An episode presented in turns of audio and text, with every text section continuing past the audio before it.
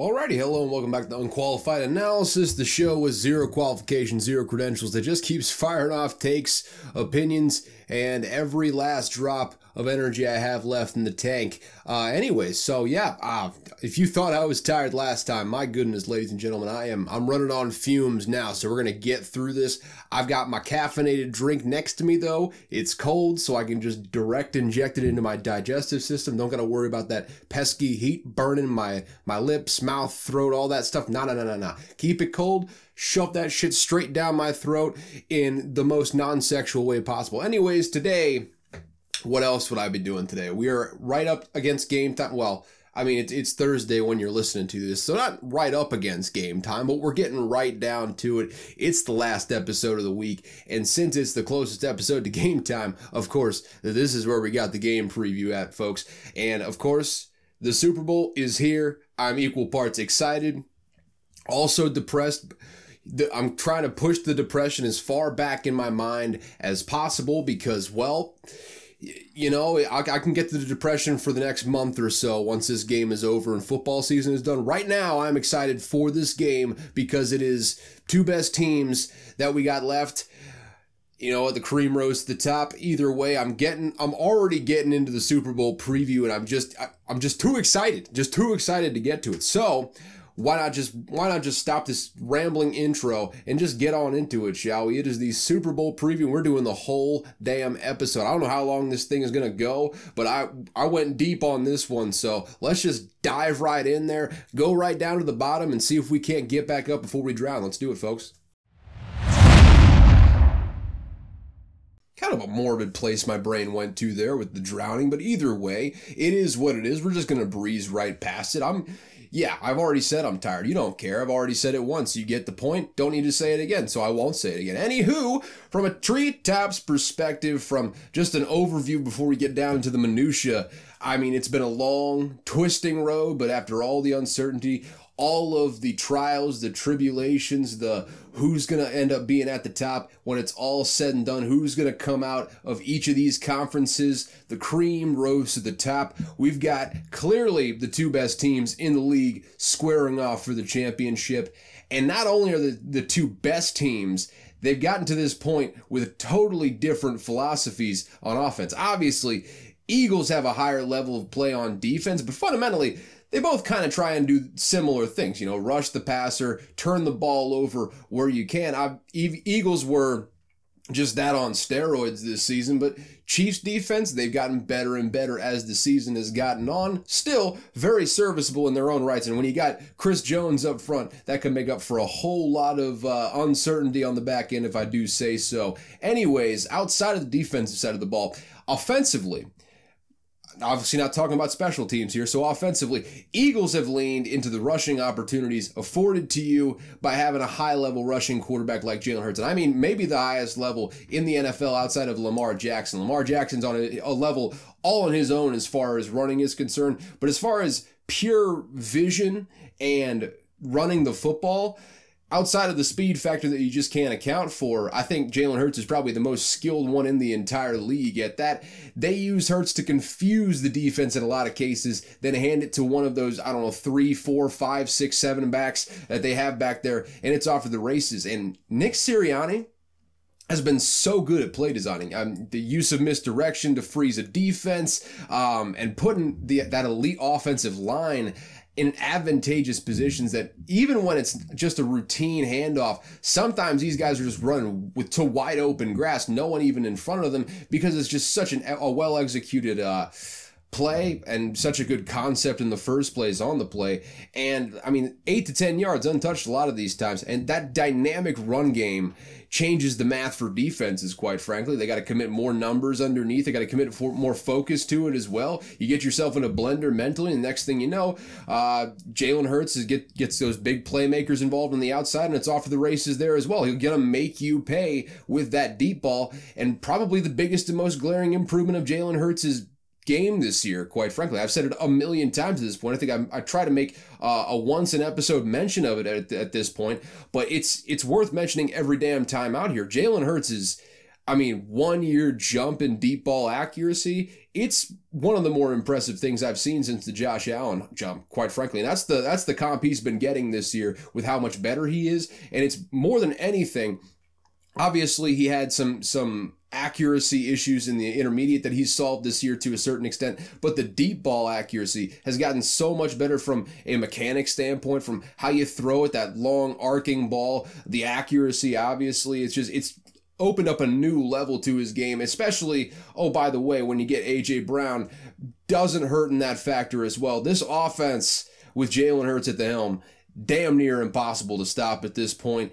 As for the Chiefs on the other side, they got Andy Reid. Don't worry, we'll get to that in just a second as far as him and the Eagles go.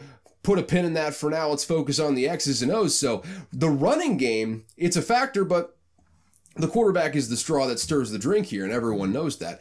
And when you've got the most dynamic player to ever play the position, fight me if you disagree, he is unquestionably that at this point, Patrick Mahomes passing 40 times a game, pretty much a no-brainer, quite frankly. He had a Andy Reid had a little bit more balanced offense, a little bit more dink and dunk style offense when he was in Philadelphia. And now that he's got Patrick Mahomes, he's like, wow, I didn't know life could be this explosive all the time. And I'm not talking about the diarrhea from the big time meals you have. I'm talking about the plays on the field. I'm not even sure where I'm going, but I'm to keep it moving. It's the misdirection. It's it's jet sweeps, screens, short option routes. And then all of a sudden, Travis Kelce starts dicing you up in the middle. Marquez Valdes Scantling. Marquez, by the way, I've been saying Marquez all this time. He says Marquez in the actual game intro, so I'm just going to go with Marquez. Marquez Valdes Scantling streaking down the middle for a 50 yard gain. Juju goes streaking down the sideline for 30, and we are off to the races. They just put 30 on you in a quarter. I'm not sure they've actually done that, but you get the point. It feels like they do that all the time. And just when you've sold out to stop the pass, Isaiah Pacheco breaks off one of those physical runs where he just finishes like he's got titanium bones and can never break any one of them, which he will one day, but it's going to be a fun ride up until then. And as he as has always been the case with Pat Mahomes at QB, life comes at you fast sometimes when you play the Chiefs. It could be close and then all of a sudden it's not. It's a three touchdown game. It's it's almost like like you're playing in college again when you're just playing a team that you know might be a little bit more talented than you. At at any point they could just explode and just take you by storm and it's just over after a 3 4 minute span. Basically the Chiefs have that on the strength of one player, Patrick Mahomes right now, and it's two very different philosophies, them and the Eagles. Two top offenses in the league, though. This is why football is so damn interesting to me, man. There are infinite permutations to build a successful team. Just depends on your preference. Obviously, you got to be innovative with it. That's the strain that holds the glue together, if that even makes sense. The, the strain that holds this this together at this point is that they're all innovating what they're doing. Obviously, Nick Sirianni with what he's doing with the run game it's not it's not the Kyle Shanahan run scheme that you're trying a lot of teams are just trying to copy and paste into new areas. Obviously there's elements of that, but he's made it all his own, gotten very creative with a very mobile quarterback and Andy Reid speaks for himself. I don't even I don't even need to go into that sicko's mind when it comes to designing plays. He did, he did ring around the rosy. Got bored one day, drew up ring around the rosy, put it in the playbook. Just disrespectfully threw it in in week 18. We don't got anything to play for. Ha ha ha ha. We're going to just clown on you, get a flag. That's the only reason we didn't get a touchdown in, in that play. I mean, just eh, the offensive minds nowadays are just insane. I kind of trailed off there at the end, but you guys get it. I only got so much time here. Anyways, doesn't get a whole lot better than this from a pure, a pure on the field standpoint, but we also got some history that makes this game even more significant. I mean, first off, first ever Super Bowl between uh, starting black quarterbacks. We generally suck as a society. I mean, I don't even need to get into everything that we've been through over the past several years and we'll continue to go through over the past decade, uh, two decades, three hundred years. I mean, we'll just have to see how it goes. But hey, would you look at that? Progress is slow but constant. Hopefully, we get there, but it is what it is. We're not perfect. But like a glacier, we are slowly moving in the right direction. Hopefully, you never know. These things are quite unpredictable. I don't even know. Who's to say? Anywho, less society, less societally relevant, but Still cool as hell, man. Travis Kelce and Jason Kelce will be the first brothers to square off as players in the Super Bowl. And not only are they tra- they're starters, rather, uh, obviously, duh.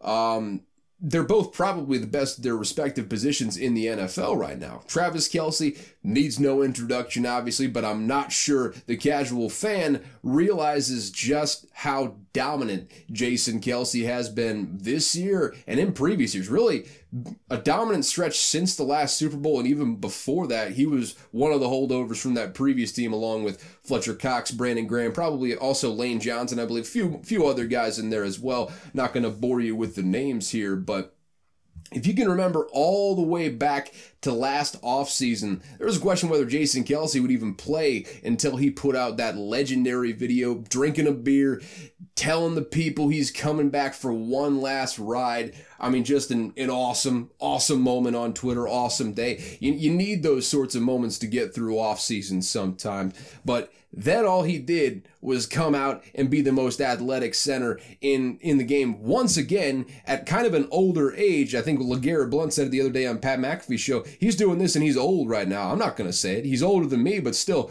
if, if his age is old, man, old is creeping up fast. And that's a scary, scary thought. Anyways, that's why he's such a problem for defenses, though, that athleticism. He's slightly undersized. I think he's about 270, a little bit shorter than the average offensive lineman. Uh, that's why he plays center, though. Also, he's one of the smartest guys in the field, if not the smartest guy in the field. Probably couldn't play any other position except center at his size, but the lack of physical stature comes with incredible mobility for an offensive lineman. He was a running back in high school, I believe, and my God, that's a scary thought, quite frankly. Him being a running back, he probably ran through just about everyone on the planet when he was in high school. Uh, he's got quick feet uh, to get good position in his natural spot, and his low center of gravity makes him a weapon of a battering ram in that QB sneak game, which is basically just it's a rugby scrum. You get one guy on each ass cheek, and you just go to daylight pretty much. And Jalen Hurts squats like 500, 600 pounds, so he just moves the pile on his own. In addition to the two big guys pushing from behind him, it is a literal unstoppable play. Uh, it'll get you a yard, yard and a half, two yards every single time. If you you're in short yardage situation, like Fourth and one, it for some teams, and actually for most teams even, you got to really think about fourth and one and uh, think uh, as far as field position is concerned. Like if you're on your own, like 30 or something, you're not going for fourth and one. If you're the Eagles and you're at fourth and one, doesn't matter at what point you're on the field, you just get in the QB sneak. You do the rugby scrum and you get a yard and a half because you know you're going to get it every single time. Doesn't matter what happens. It's it's automatic at this point. It's the most unstoppable play in football. I could go on and on and on about it, but you get it. Jason Kelce's the driver of that to the to a big extent. And what really makes him what really makes him a weapon is his ability to pull around the outside, to, to pull as a center, which you don't see a whole lot of centers do, and use that speed, that running back speed, high school running back speed, give him the credit where it's due. But yeah, you get it. Just to make him a giant fullback, pretty much. The momentum might be an undersized offensive lineman, but you get him out on in space against linebackers, defensive backs. They don't want none of that, especially since they can't go low anymore. They just got to take that and get bodied by uh, sometimes it's Trent Williams. In this case, it's going to be Travis, not Travis Kelce, Jason Kelce. So I feel like that play design alone has led to some of the biggest plays for the Eagles on the ground all season. Just Jason Kelce snapping the ball, running out on the edge. And generally, when he gets out on the edge and he gets his body on a man, I mean, it's just wide open grass pretty much for whatever running back happens to be there. You can't run it every play, otherwise, it wouldn't have the same effect. But when they run it, it seems to work just about every damn time. This may be his last game in uniform. So yes, Travis Kelce deserves credit in his own right, but we need to take a moment right now to appreciate the greatness of Jason Kelce because I don't think it's talked about enough. I think he probably should be a Hall of Fame offensive lineman, quite frankly. I don't know what the, the Pro Bowl numbers are. As an offensive lineman, that's kind of the litmus te- test, unfortunately, but two time Super Bowl champion, dominant player when he's on the field, and at the height of his, his powers at an advanced stage in his career I put that guy in the Hall of Fame as far as I'm concerned. Also, after they won the first Super Bowl, he came out in a mummer's outfit, which, if you don't remember that picture, do yourself a favor, go Google that real quick because uh, just Google the video actually because he got on the stand. I don't know how many beers he had drank beforehand, but he came out hot. and I'm hot angry, probably hot physically as well in that Mummers outfit. He's a big boy and in a very colorful, I would assume very warm sort of uh sort of get up there, and he just excoriated everyone who had um dared to, to criticize the Eagles all season, all off season. And I mean, he hit basically everything. And yeah, that do yourself a favor and, and go look that up. Just for that Super Bowl trophy wasn't trophy presentation but super bowl parade moment alone i think he should be in the hall of fame by himself but on the field great great player both brothers are vying for their second super bowl in this one so have to stay tuned and find out which one wins and of course getting back to it now one that has kind of flown under the radar, at least for me up until recently. I don't know what the morning talk shows are, are talking about. They generally have to fill the air. So I'd imagine the Andy Reid playing his old team in the Super Bowl, the Philadelphia Eagles thing, has kind of made its way around. But I'm, I'm going to get to it now because it hasn't really occurred to me up until recently here. But spent some of the best years in his career in, in Philadelphia. I don't think Andy Reid is a very revenge minded person. I, I think he's he parted ways with the Eagles a long, long time ago, and he's had a lot of successful years in Kansas City. Hell, won a Super Bowl in Kansas City, so you could argue he's had better years in Kansas. City. Well, not just an argument, he's definitely had better years in Kansas City than he ever had in Philadelphia. So I don't think he's too broken up about it. But I'm I'm sure they've buried the hatchet to a certain extent, so I don't really expect any animosity.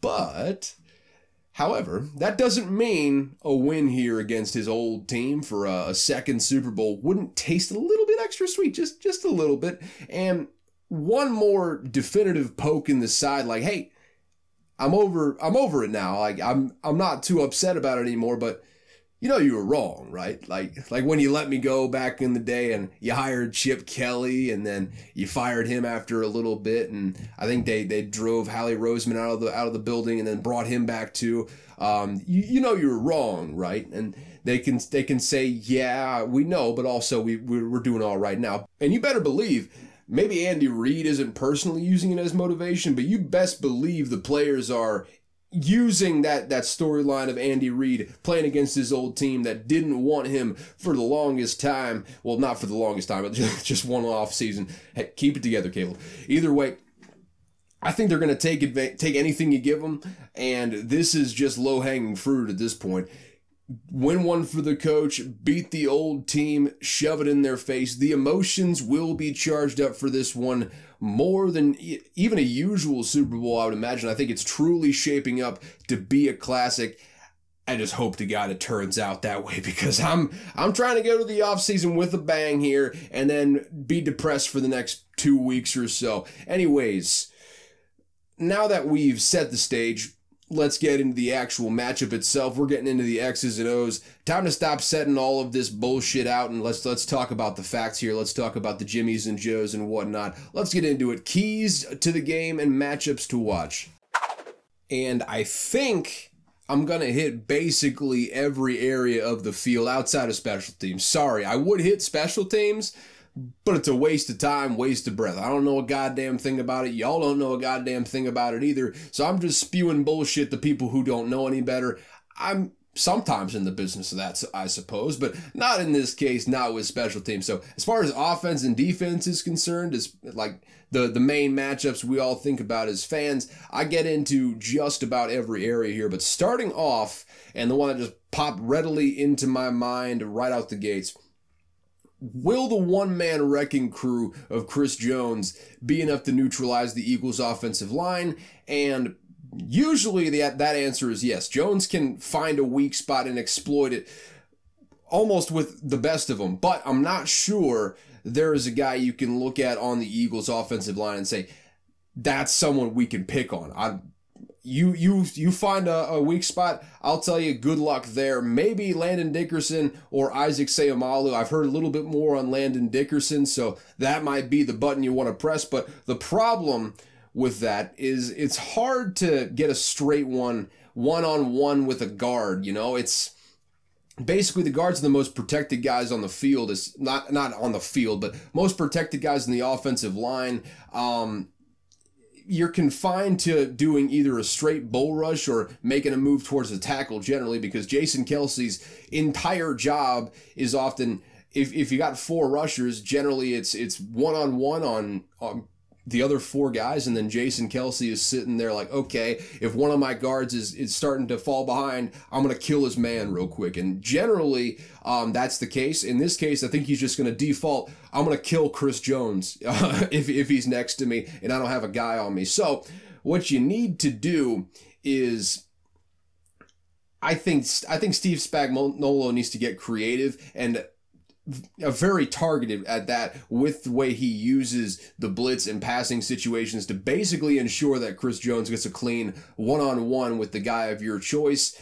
You can do that in a variety of ways too. I mean, it just basically comes down to matching five rushers with five offensive linemen, or or, or, I'm not a SEAL, I'm just saying or here, using some deception to get an overload on one side, which basically guarantees pressure if you don't get the ball out quickly, which if they identify it, there's a good chance they shift protection and get the ball out quickly. It's all about disguise here, subterfuge, my friends. Um, but sticking with the theme of five on five, that obviously keeps Chris Jones from being double teamed unless you just allow someone to come free. Either way, it's not a guarantee of pass rush success, but it gives Chris Jones some space to operate, if nothing else. So the main thing is making sure it making sure it's as hard as possible to double team Chris Jones and punish them if they do double team Chris Jones by blitzing elsewhere and getting pressure that way. Either way, you got to get pressure on Patrick Mahomes. I mean, it's better than leaving him in a clean pocket. Either way, he's probably going to kill you, but might as well try and move him off the spot when he's still healing from that uh that ankle injury. What am I talking about? I it's Chris Jones I'm talking about. I'm not talking about. I just got myself confused there at the last second. And again, I need a day off. I'm taking a day off here tomorrow. As, as you're listening to this, I may be hiking through the mountains at this point. I don't know. Who, who's to say? But either way, I got myself confused there. You want to get some pressure on Jalen Hurts either way, make his life a little bit miserable. Um, try to keep him in the pocket where you can, but Chris Jones, that's the one guy up front that really scares you. You got to find a way to get him in advantageous situations. But salvaged it at the end. I'm rambling now. Let's just get on to the next point. How will the Chiefs' offensive line deal with the historic Eagles pass rush on the other side of the ball? Uh, just working from the line of scrimmage out, I suppose. Did you know these are the top two pass rushing teams in the league by total sacks? Yeah, the Chiefs are number two at 55 and you know not a not a bad not a bad little season total there would lead in most years i think but and uh, the eagles are the number one by about 70 miles, give or take, and they're at 70 total sacks in the regular season. They're the first team to have four different players with 10 plus total sacks. You got Haason Reddick leading the team and tied for second in the league with 16. Also tied for first in forced fumbles. Monster season for Haason Reddick. Can you believe the Cardinals played him as inside linebacker? What dipshits. Uh, then Javon Hargrave, Brandon Graham, and Josh Sweat all finished with 11. Josh Sweat did it in 16 games. They are just loaded from top to bottom. They may have the best NASCAR package in the entire game. You got four guys all the way across who have 10 sacks. Though you'd have to take out Fletcher Cox, which I'm never about. You got to keep Fletcher Cox in there. He's a damn savage. You got to keep him out there. I mean, also hail, hail goddamn state. He doesn't necessarily rep Mississippi State anymore, but hail goddamn state out there. Um, anyways, that's that's 70. It's the best sack mark since the 80s. And the 2000 Saints only ones that came close in the modern era was 66 that season. Lucky number, obviously, and obviously that led to a Super Bowl. You know, when you go with Satan, that's what you get at the end of the day. But that's all to say. They're having the Eagles are having the best pass rush season in the modern era right now. We've not seen anything like this since since the days when you could physically take the quarterback's head, smack it on your knee, and then dribble it off the ground like a basketball, and you wouldn't even get a flag for it. That's the time. I mean, we're talking about 89 Vikings at 71, 70 or 84 Bears at 72. I mean, we're talking old, old school defenses here. And they haven't really slowed down much in the postseason, have the Eagles. In two games, they've racked up eight total sacks, only slightly below the regular season pace All of this is to say the Chiefs' offensive line has got the deck stacked against them in this one. They've got to get creative with it, a lot like the Chiefs have to get creative on the other side with getting pressure on Jalen Hurts. This is a game where a smart back like Jerick McKinnon, a veteran that has done this for a long, long time, really comes in handy. Yes, he can catch the ball out of the backfield. We all know that. I think he set the record this year for most touchdown catches, t- touchdown receptions specifically by a back in the NFL history. But in this game, however, his main value will be helping to get the protection set and assisting in pass protection where needed as well. I think he's not going to necessarily have big numbers in this game, but he is going to be a lot of the brain of the protection when it comes to identifying blitzes and making sure he keeps his quarterback clean. I would assume he's going to get ample looks out of the backfield as well. He's quite valuable in that way. But they need, and I mean need him if they're going to survive this vaunted pass rush right now. A big question mark that also affects this, though. How much of a difference has two weeks of rest made for Patrick Mahomes on that high ankle sprain. I, th- I, think it's probably fair to say there's been some good progress made. I don't think we're going to be seeing quite as much the immobile quarterback that we saw last time out. Not that he was totally immobile back there, but you get what I'm saying. I assume he'll be a little bit more capable of sudden direction changes than what we saw in the AFC Championship game. But how and what kind of physical limitations will we see or, or, will he still have when he's out there? We won't really know until game time, and I would assume the Chiefs are going to keep that as much under wraps as possible until game time. Mahomes' ability to maneuver in the pocket and extend plays is the big wild card, in and, and out of the pocket, quite frankly, is the big wild card for the effectiveness of the Eagles' pass rush. If he's closer to 100%, I'm not sure they still have got a snowball's chance in hell just because Patrick Mahomes is processing things so much faster than everyone else on the football field right now, and he's more talented than everyone else, too. I say again, he's the best to ever do it. You're going to come around to my side eventually, even even if you're angry. I'm saying that you'll come around eventually. I know I know Tom Brady just walked out the door, but I'm I'm ready to I'm ready to already say he's going to be number two. You know, I'll even I'll even throw you this bone to people on the on the Tom Brady train right now. Right now, Tom Brady has got the greatest career of all time. No, no two ways about it. I'm not even sure Patrick Mahomes, when it's all said and done, as far as championships, success, all of that. Tom Brady, greatest winner of all time. I'll give you that bone. Um, have you watched Patrick Mahomes play before? That's that's all I got. Uh, that, that, that's all I got. Also, have you seen Andy Reid coach before? Because basically, that's the new Brady Belichick right there. I don't know how many Super Bowls they're going to win. It's going to be hard to win as many as Brady, but that guy's going to have the greatest career of all time when it's all said and done. He's the greatest quarterback of all time. Come fight me if you believe anything different. Uh, anyways, what was I even saying before I went off on that tangent? If Pat Mahomes can do a little more of that improv we saw before the high ankle sprain, the Eagles' pass rush will certainly have an effect, but Mahomes will ultimately, ultimately cancel that out. Um, if he can only do straight rollouts again, I would anticipate a good, a few good sacks in there to be taken throughout the course of the game more than usual anyways. That's going to be again big wild card. Mahomes mobility specifically change of direction. Is he able to do it a little bit more effectively than what we saw two weeks ago? We will find out. Anyways another matchup to watch. Let's move on to the secondary here. We're talking about eagles secondary versus pat mahomes keeping on that theme that we just talked about. Pat mahomes now he cancels out the pass rush. What is the secondary going to do? Either way, you got to keep asking yourself, what is the secondary going to do versus Pat Mahomes and the receivers, all of them. Assuming that Pat Mahomes will still be launching piss missiles down the field as he always did, this is most likely where the game will be won and lost for the Eagles when it's all said and done.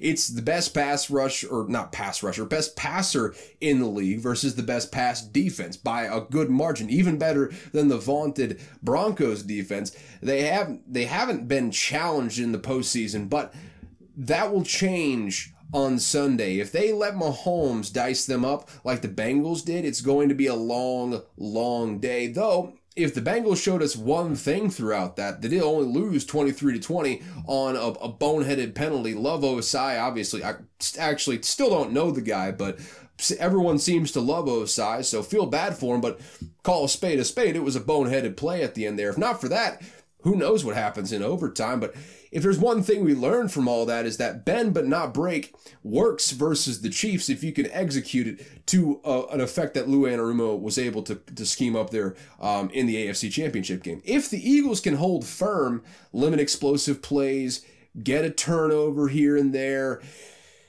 that will give them the best chance they're going to get to get a win in this thing, quite frankly. The pass rush and the secondary work in tandem on this, however. The more success the pass rush has, the easier job uh, the secondary ends up having on the back end there. I'm not breaking any news. This is just how football generally works, but it's all going to depend how the pass rush does. That's that's what's going to really affect this more than anything else, but it, it comes down to the secondary to make plays when they present themselves, if they present themselves. It, again, it all kind of depends on what Mahomes comes out looking like. Not that it's ever easy against Mahomes, but if that guy is just allowed to roam untouched and extend plays, this thing is going to turn into a nightmare real quick for the Eagles defense, and you're going to see the best pass defense in the league looking foolish like Pat Mahomes has done to everyone else because he's Michael Jordan. Um, anyways, Next up, we've got Will the Chiefs lean more into the run game given the relative weakness in that area for the Eagles?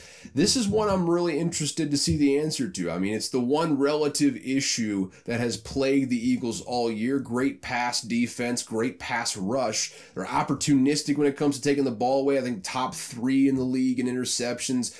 Uh, one of the best turnover teams in the NFL. But when it comes to stopping the run, kind of just middle of the pack. That's the that's the one weak spot in the defense. They were squarely in the middle of the pack in rushing yards allowed and rush touchdowns at 16th and 15th in the league respectively, and they were bottom 10 in the league, number 9 actually at 4.7 yards per carry allowed.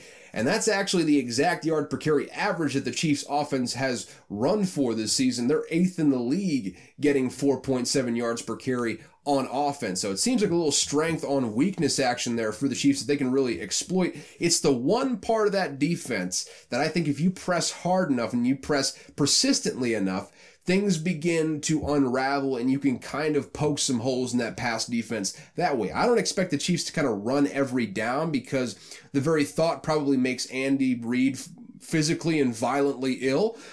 But I also don't expect the Eagles to devote an ounce of extra help down into the box because personally, if I have to pick between Isaiah Pacheco and Pat Mahomes of who to kill me, I'm picking Isaiah Pacheco. I think he's going to do it more viciously. It's probably going to hurt more, but Pat Mahomes is a surer and quicker death, and I just I'd like to die slowly in this case. I would expect the Eagles to feel the exact same way, although maybe a little bit less morbid framing, but you understand that is all to say the opportunity to run the ball is going to be there all game if Andy Reid wants to take that route. And I think he's going to, to a certain extent. It's just a matter of how much. The Chiefs could control the game in that sense if they, they play their cards right. Then from there, all it takes is one little lapse in concentration on a play action. You the got the secondary. Maybe not, they're not in the box, but they're aware that the run game is going very well. All it takes is one little mistake, one little mental lapse. All of a sudden, Travis Kelce's dancing in the end zone. MVS and Juju are making big plays, and we are off to the races. You've scored three touchdowns right away, and you just don't know what's happened. The Chiefs just happened. Pat Mahomes just happened. That's going to be an aspect to watch in this game. How much will Andy Reid take advantage of that mismatch in the run game. I would imagine it's going to be a little bit more emphasis than usual, but again, won't know till game time. That is going to be another one to watch there. Next up, how will the Chiefs stop this vaunted Eagles rushing attack? Now, 32 touchdowns this year. Again, 32 touchdowns this year on the ground. That's how many the Eagles ran for this season. Next closest was Dallas with 24. That's eight touchdown difference between the first place Eagles and the second place Dallas Cowboys. Also in the same division, shout out to those two teams, I suppose. Uh, 56 rushing touchdowns between two teams in the same division. Boy, they like to run the ball down there. They finished fifth in total rushing yards, did the Eagles, and third in attempts behind the Bears and Falcons, who were, if you remember, basically running option offenses this season because they had quarterbacks that they just didn't trust throwing the ball down the field. Or in Justin Fields' case, were just so special athletically that it's more advantageous to build the offense around his legs at this point in his career. And those two teams don't have the explosive passing capability that the Eagles offense does in addition to that running game. And they did it more effective than those teams as far as touchdowns scored. I say again, this is a damn near impossible offense to defend when it's firing on all cylinders. I would say it is an impossible offense to defend when it's firing on all cylinders with Jalen Hurts at the helm. But if you're going to defend against it, that starts with finding a way to bottle up the run more than anything else. The Chiefs, to their credit by the numbers, been pretty solid against the run this year. They're eighth in yards allowed, finished tied for six in rushing touchdowns allowed with just 10 all season. They got possibly the best defensive tackle in the game in Chris Jones and a couple dogs in the linebacking corps with Nick Bolton and Willie Gay being dynamic run defenders. Maybe not the greatest in the passing game, but we'll get to that in a bit. Hail State, by the way, they're they're well equipped uh, personnel wise to handle what comes at them in the run game. But to be fair, they also finished with the six fewest rushing attempts against them because, you know, they were playing from in front, not a whole lot of rushing opportunities in that case. Um, they were 18th in yards per carry allowed, and this is by far the best and most uniquely challenging rushing offense that they've lined up against this season and probably will line up against all next season as well unless they face the Eagles again. Obviously, it starts by containing Jalen Hurts and his running ability. That's the theme that kept the Eagles relatively in check on in check on the ground versus the 49ers despite getting hung out to dry by Brock Purdy's UCL injury and also Josh Johnson banging his head on the ground. Um, Still kind of would love to see what Christian McCaffrey running the offense would have looked like there. Would have been a, a, total shit show in its own right, but it would have been less less depressing, more on the fun side of bad. That's, you know, a, a, something to consider next time, Kyle Shanahan. Maybe be a little bit more fun in the playoffs, all right? Just just think about the fans next time when you're trying to win a game. Um, the Niners do also have probably the best uh, inside linebacker tandem in the league with Fred Warner and Dre Greenlaw, though, so it wasn't exactly like they they schemed the Eagles offense to death. They just absolutely outmanned them, quite frankly. I think the focus on Jalen Hurts should be the focal point for the Eagles or for the Chiefs rather, as well as as well, but that comes with the caveat that just like the Niners, if they really want to shut down the Eagles run game, those linebackers have to have some crazy recovery speed and they got to they got to recognize a mistake they make quickly because it's a strategy that will put them in some less than favorable situations in the traditional running game if you just stick to Jalen Hurts the entire time to just focus on stopping him. The Eagles defense is going to have a, have to have to make a few of those Fred Warner, Dre Greenlaw type of plays by taking a few runs that look like they might go for 20. Talking about the the Nick Sirianni scheming up plays Jason Kelce blocking for plays where they're just wide running to wide open space, not touch for touch for 10 yards. You got to turn a few of those plays that look like they're going to go for 20 into five or six yards, make it so they don't get a first down out of it. That's how the Niners were ultimately able to contain the running game over the course of the entire game, even when they were just getting punched in the face over and over and over again because they didn't have they had an offense that was going three and out in every single series on the other side. Lord willing, the Chiefs will have Pat Mahomes to keep some pressure off them, unlike the Niners. So the cumulative effect will likely be mitigated with an actual offensive threat on the other side. Also, by the way, that just popped in my head. Could you imagine Pat Mahomes with Kyle Shanahan? I can't imagine it'd be that much more fun than, than Andy Reid, quite frankly. So I, I take that back. Andy Reid is the more fun of those options, but man, imagine imagine Pat Mahomes with a run game that he knows could close out a game every single time. My goodness my goodness, it just it makes me makes me warm inside thinking about it. But not a, not an easy game plan by any stretch of the imagination, but it's the only way to slow down the Eagles. Quite frankly, starts with Jalen Hurts. If you play the, this running running game straight up, Jalen Hurts will absolutely kill you on the ground, and he'll use that success on the ground to make his passes impossible to cover. Like I laid out before, you're always wrong if his legs are going well. If you take away those legs, if you take away that running aspect of his game, if I'm not saying play dirty, but maybe if you know which shoulder is hurt, maybe try and jar that shoulder a little bit to disincentivize future running in the, well, future going forward. You understand what I'm saying. If you take away his legs, he becomes an easier uh, guy to defend, though still obviously a formidable challenge. Uh, really, I guess, asked the 49ers last week, but they really didn't ask Jalen Hurts to ever win the game. So, not sure. We'll just have to see how it works out there. And sticking with that Jalen Hurts theme, can the Chiefs that on defense force turnovers from Jalen Hurts? This this one kind of works in tandem with stopping the run. If you limit the effectiveness of the Eagles' ground game, it makes the assignment in the passing game a little bit more straightforward. You don't have to worry about the possibility of Jalen Hurts getting out of the pocket. Is he going to run? Is he going to dump it down to somebody for a good game? I don't know. Either way, you're wrong, no matter what you choose, because he's just reading off of what you decide no disrespect to Nick Sirianni's passing concepts, but the most lethal plays in this arsenal are built on the back of a successful rushing attack. You take that away, and all of a sudden, you can play some games on the back end and, and see if you can fool Jalen Hurts into throwing you a gift or two,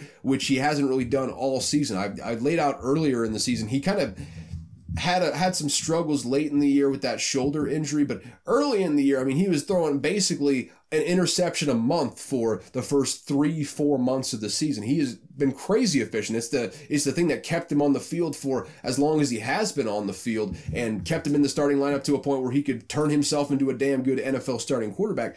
He's been one of the best in the league at holding on to the ball all season, and he's still yet to commit a turnover in the postseason thus far, but he also hasn't really been asked to carry them to victory just yet. He will in this one, I, I believe, if it comes down to that they blew the Giants out of the water in the divisionals. Then the quarterback injuries basically made the conference championship a cakewalk, even though the, the offensive numbers weren't stellar. They just beat them to death, basically. It was, I mean, it was like watching murder on live television. wasn't wasn't awesome, pretty depressing. I might be emotionally scarred from it, but the Chiefs will unquestionably be the biggest whole team challenge they've faced all postseason, probably all year at that, as is generally the case with Steve Spagnuolo defenses. Uh, they started the season looking like utter dog shit on that side of the, the, the ball. No two ways about it. By the end of the year, looking pretty damn good when it's all said and done. They talked about the number of pass touch. I, I talked about, not they. Don't want to use the royal they there. That was me. Hand up. I made a dum dum there talking about the Chiefs defense. Thought they couldn't hold up against Joe Burrow. And what did they do? They made me look foolish. And now got L'Jarius Sneed back back there, um, all that stuff. And in the playoffs, they've forced multiple turnovers in each matchup with three interceptions and a forced fumble recovery. They're coming off grabbing two interceptions versus the and, and undisputable top five quarterback in Joe Burrow in the AFC Championship game.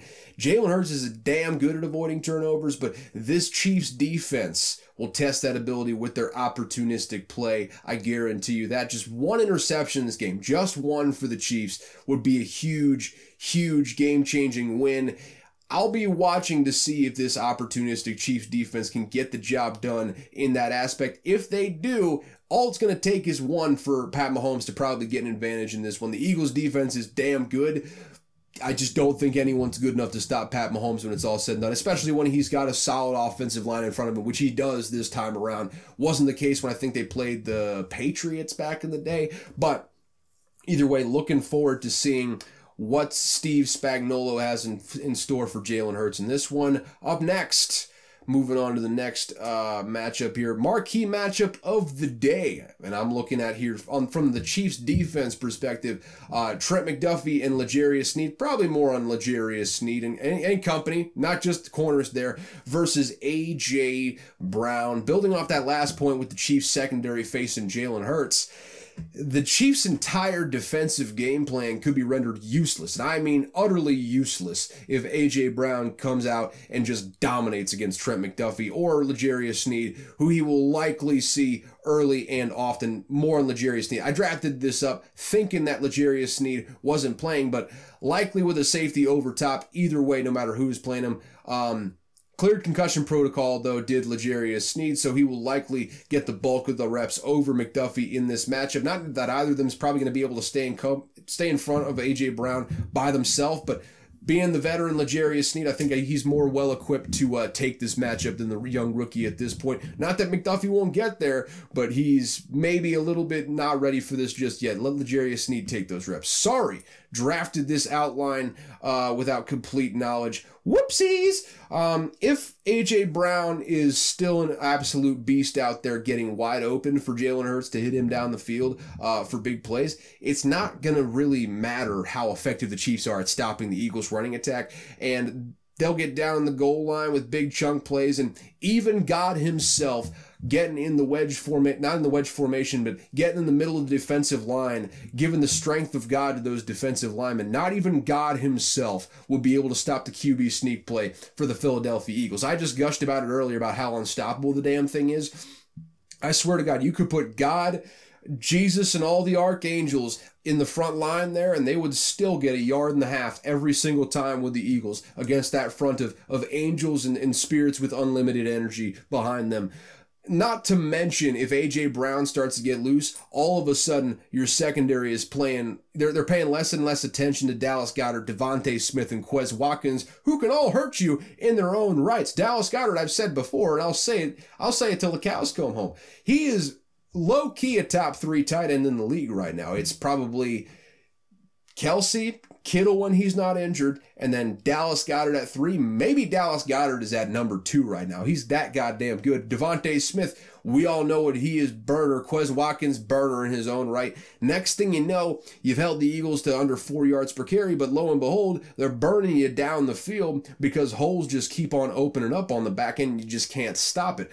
Ultimately, They'll have a terrible yard per carry average, but just like the Niners game, they'll end up with three or four touchdowns just because their red zone goal line running attack is just that lethal no matter what you do. That's all if A.J. Brown starts getting loose. If the Chiefs want to execute an effective game plan, they have to make sure that A.J. Brown is contained. The other receivers obviously present their own set of issues, but Brown is the guy that gets this thing cracking for everybody else if he if you stop him, everyone else becomes a little bit easier to defend. If he's running loose, it, it's going to be a long, long day for you. Easier said than done, but you got to find a way to make it happen. Perhaps the Chiefs can even use this this knowledge to their advantage. AJ Brown is the guy that that Jalen Hurts wants to go to. Obviously, DeVonta Smith made that catch early in the first quarter versus the uh, the the 49ers uh, last time out. That really changed things, but when he's throwing those deep balls, he really, really wants to go to AJ Brown a lot of the time.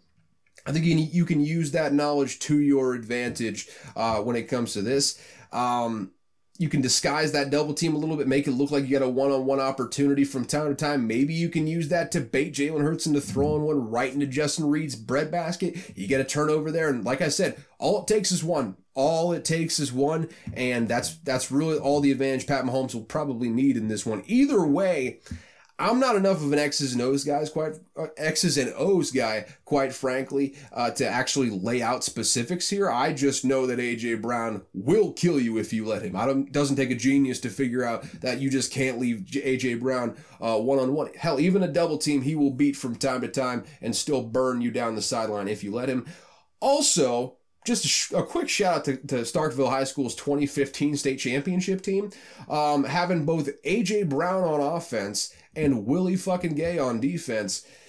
That's a scary fucking high school team right there. And that was right across the town from me when I was over in Stark Vegas living my best debaucherous life there in sophomore year. These guys were out there balling across town in high school, probably having a time of their life that way. And God damn it, Dan Mullen, why could you not shake AJ Brown's hand, quote unquote, a little bit more? I mean, sure, it was Hugh Freeze on the other side. You know what shake my hand a little bit more means, but probably would have led to NCAA violations. But god damn, that was that was that was the defense that had Montez Sweat, Jeffrey Simmons, and Willie Gay on. Actually, was it was it, no no no, it was Jonathan Abrams. So I think they came in right after. Either way, such a good defense, such a good defense. If you just if you just had the offense. Although I can't blame him. I think that was when we had Moorhead in town, and uh, yeah, that didn't work out too well. Had some had some character issues in there. So I understand it. I understand it from AJ Brown's perspective, but goddamn.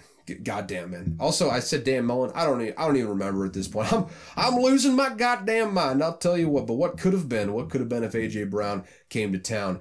Uh, either way, marquee matchup of the day for the Eagles defense. That is C.J. Gardner Johnson and whoever else happens to help him out versus Travis Kelce. Even CJ Gardner Johnson is not good enough to do it all by himself. CJ Gardner Johnson has been the consistent answer for all the Eagles' uh, defensive problems when it comes to tight ends, though.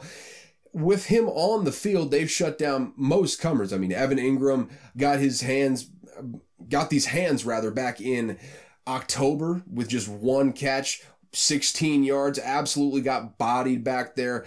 Zach Ertz was held to without a touchdown and under 10 yards per uh, catch in the very next game. TJ Hockenson held to just four receptions, 38 yards in week one. So CJ Gardner Johnson is the guy you want to take up the mantle for this job, but at the same time, ain't none of those guys in the level of Travis Kelce, quite frankly. I love I love Hawk, love TJ Hockenson. Probably in the top five tight ends in the game right now, but there's just no contest with Kelce. I, honestly, I love Hawk, but I think Dallas Goedert might be a little bit better, and that's just a challenge to TJ Hockenson. Maybe you can be better, and we can win a championship next year, man. I'm just I'm out here to motivate. I'm just out here to serve the people. But the fact of the matter is. Pat Mahomes invariably puts the fear of God in opposing defenses. But Travis Kelce is really the only individual receiver that will keep you up at night, quite frankly. I'm not I'm not too worried about MVS, not too worried about Juju. I think Kadarius Toney is out. Mecole Hardman just went back on the IR as seems like tradition at this point. They brought back Clyde Edwards Helaire, but I don't know how that's gonna help your, your receiver issues out there. It's basically just Kelce and a bunch of guys that benefit when Kelce does very, very well. So he's the not so secret weapon that basically lets the Chiefs passing offense operate any way they want to. You want to stretch the field? Cool. Travis Kelce will draw down extra help underneath to open up some space for Juju and MVS on the outside. Hey, you want to go short methodical game? We can do that as well. You when you you get to third and medium, guess who is somehow always going to find a way open beyond the sticks? It's Travis Kelce right there. He's not so much the weapon in run blocking that a guy like, say, George Kittle might be, but he's serviceable in that role, which allows him the flexibility to do all the things that the Chiefs really want to do with him on the field. Being the skeleton key to just unlock the secondary uh, that they every single secondary that they face pretty much that's his role when he's out there a lot like Taysom Hill but better than Taysom Hill quite frankly so how do you go about containing the pass catching tight end uh, that is the best one in the entire NFL right now well the only teams that had a reasonable amount of success seem to take the approach of We'll give you anything under five to seven yards, but you ain't getting nothing after the catch. You you ain't gonna break one against us. Kelce's least productive outings, uh, yardage wise, came with fairly decent numbers of catches, like six, seven catches, but really low yards per reception on average. So, main thing the Eagles and CJ Gardner Johnson in particular have to do is keep Kelce in front of him, not allow him to sneak up the seam on what for one of those classic like Kittle esque 25 yard chunk plays that basically any tight end can do if they got the skills and uh, the patience to do it. Also, if they got a good enough offensive coordinator, which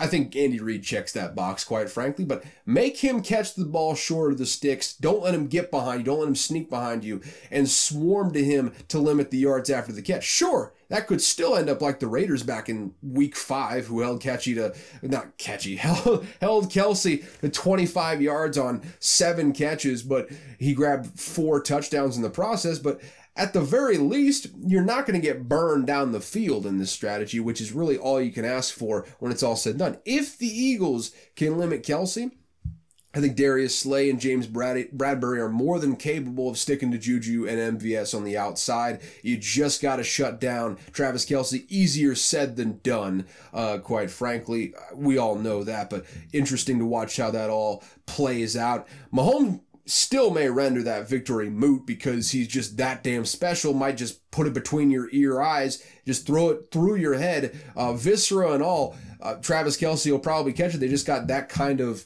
uh, chemistry when it's all said and done. But if you stick to Kelce, it will undoubtedly make every other throw a little bit harder to complete. Eagle secondary just needs one or two slightly errant passes uh, at that point to force a turnover, possibly give the team a game altering advantage at that point. Turnovers the name of the game. They're the, they're the low key battle that you can't really control, but it basically wins uh, every contest you look at. But with that deluge of information out there, we're through the big time matchup talk here. Let's take a look at the uh, the lines and see what opportunities we can find out there real, quick. And uh, personally, because it makes a lot of it helps give a lot of context in this case. I'm looking at the Super Bowl odds on FanDuel Sportsbook. Your your your chosen sportsbook might be a little bit different. FanDuel was the one to hit me with the best promo at the time, so I just took them. Can I find the Super Bowl? My goodness, I'm I'm just blind. Anyways, uh, line right now I'm not sure what the percentage of money is. I think the Eagles still have like 70 some percent of the money. Uh, started out, the Eagles were an underdog. I think they were like plus one and a half. Now they're minus one and a half. Chiefs are plus one and a half, minus 110 on both of those. So I don't think think that probably is going to stay pretty static unless we get some late big money on one of these sides, as is always the case. But plus one and a half right now for the Chiefs, minus one and a half for the Eagles. Uh, money line is minus one one twenty two for the Eagles. If you feel strongly about that, I mean, not a bad little one to throw in the parlay. Um, 50 and a half at, at the over under. I'll tell you this right now, folks. I may not make it an official pick or whatnot.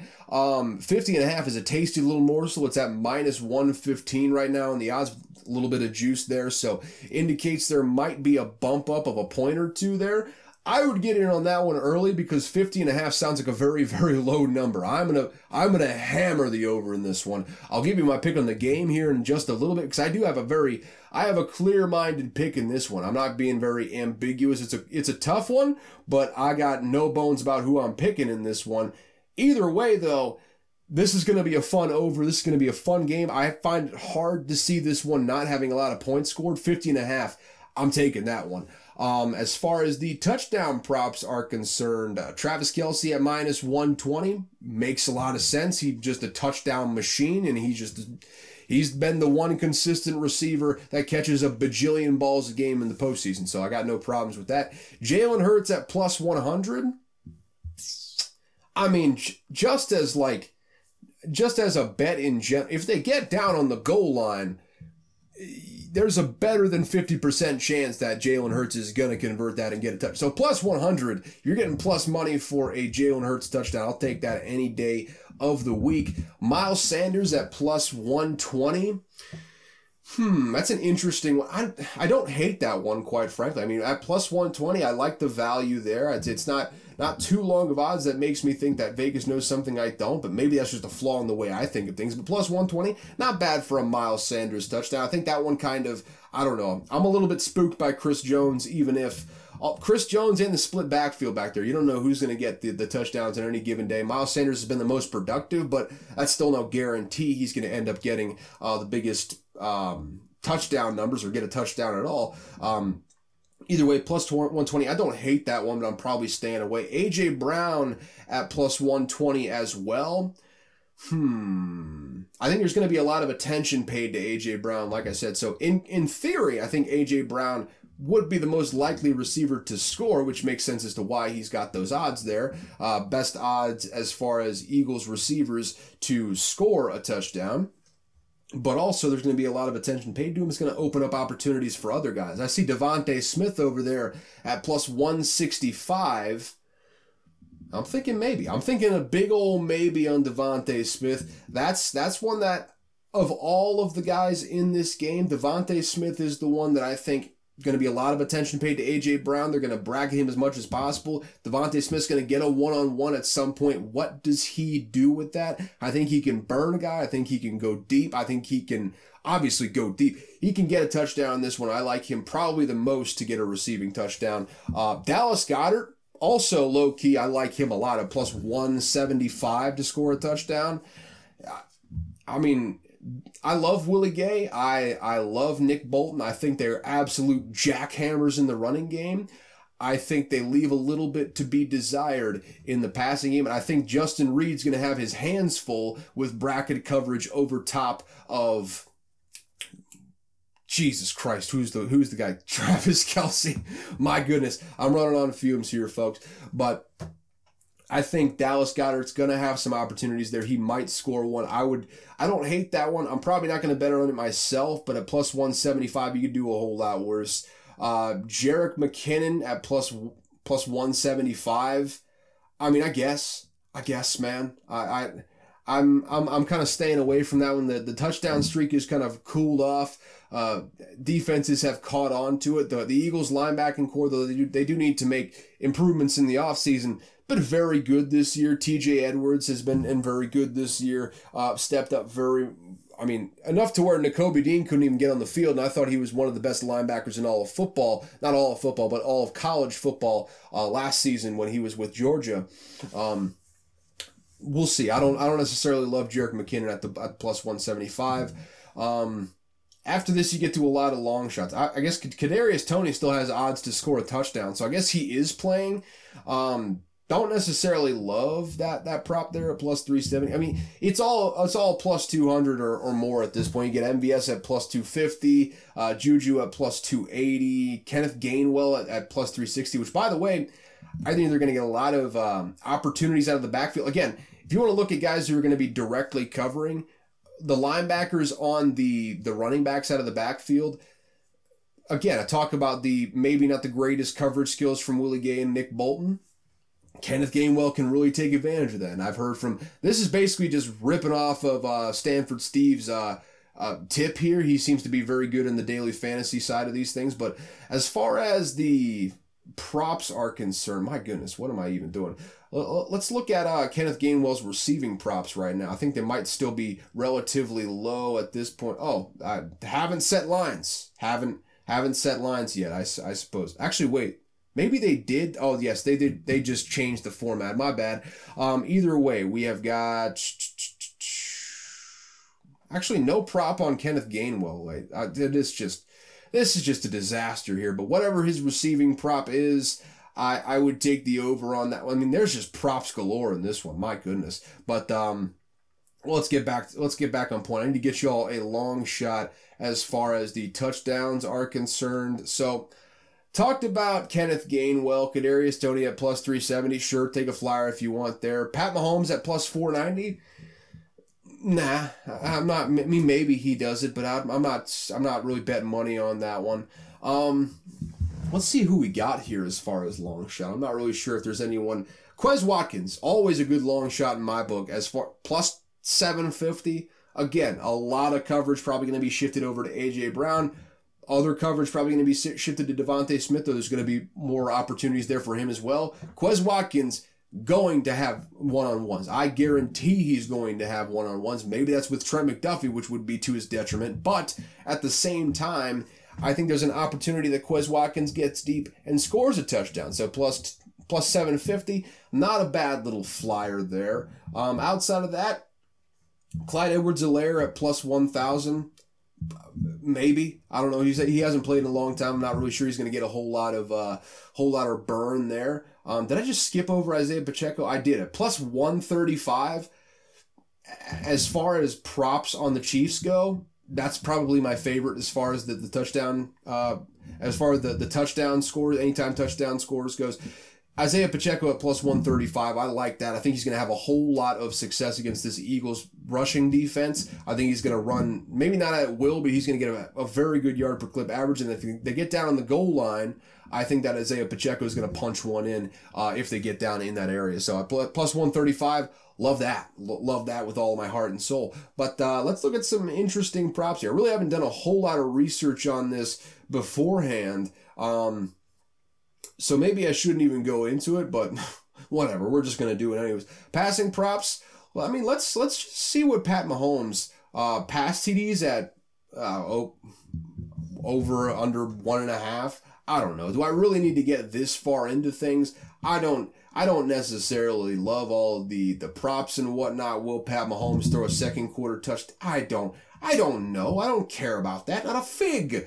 Um, either way, though, there you have it. Those are the lines. Most important thing is the game line itself. Plus one and a half for the Chiefs. Minus one and a half for the the, the other team they're playing, the Eagles. My goodness. Again, just just sputtering into the finish here. But what do we have here? After all of that, who do you got? Who do I got in particular?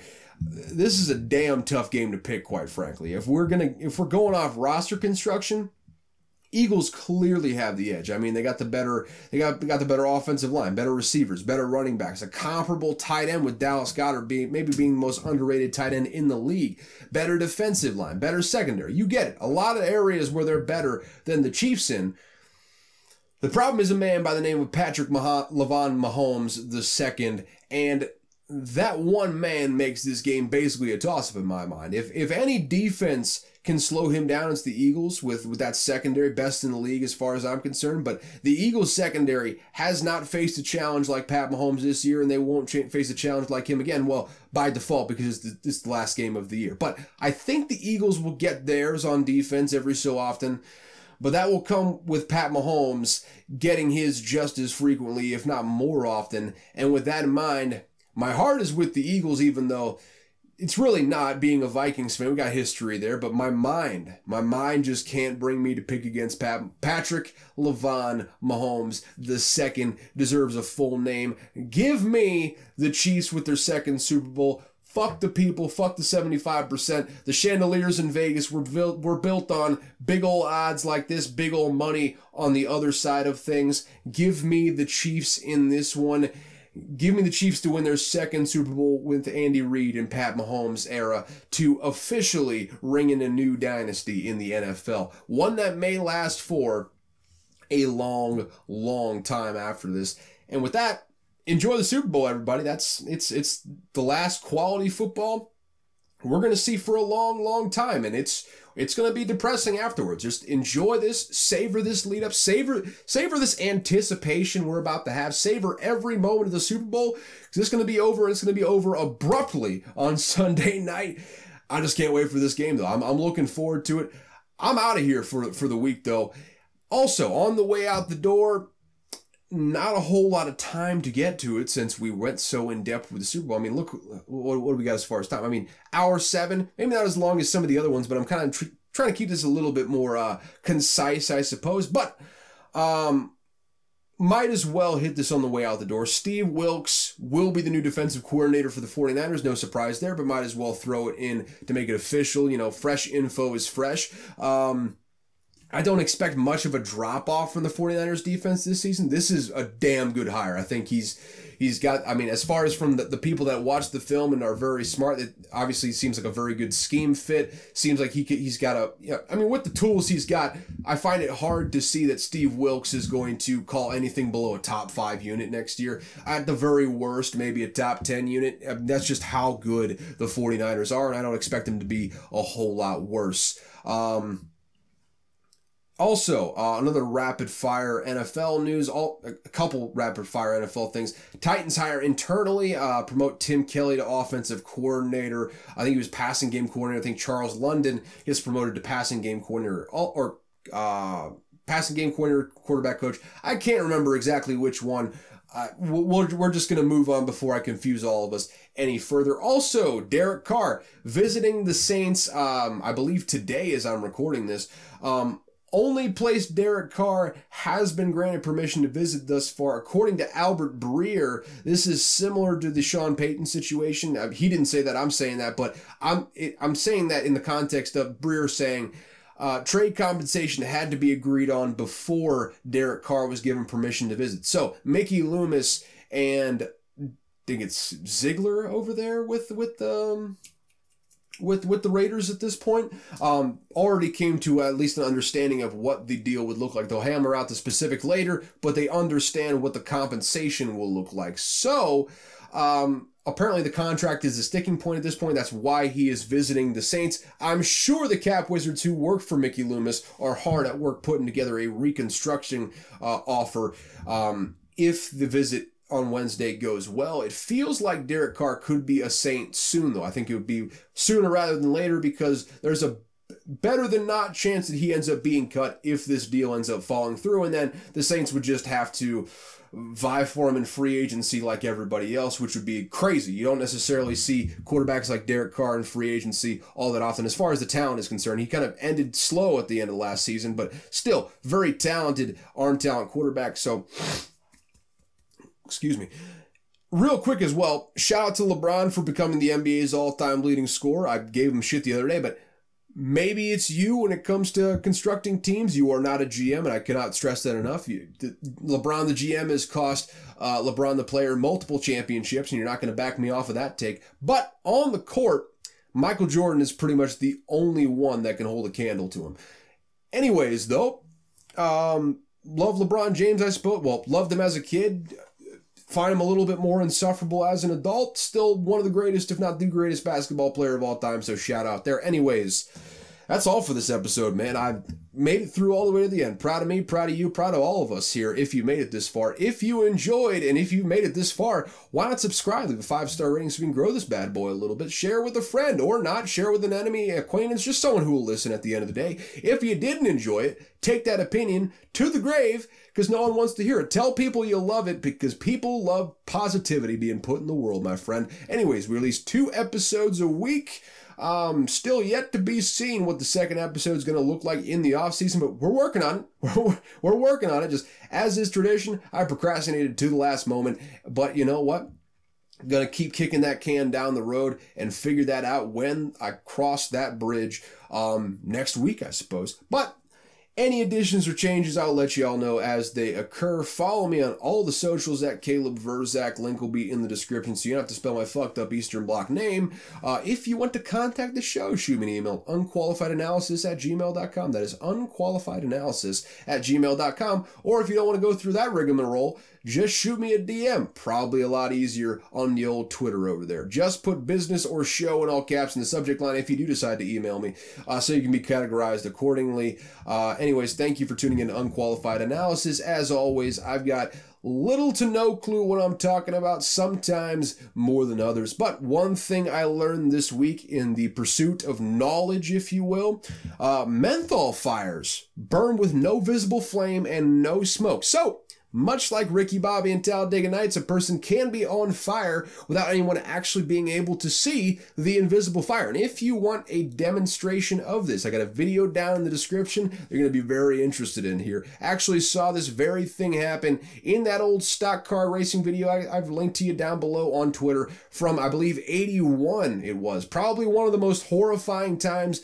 of that pit crew and driver's lives but also under the assumption that no one died or sustained life life altering injuries uh, or anything like that under that assumption we're in the trust tree here. Funny video. I mean absolutely hilarious video to watch. I encourage all of you to watch it. Link to that particular video will be in the description for the curious few out there.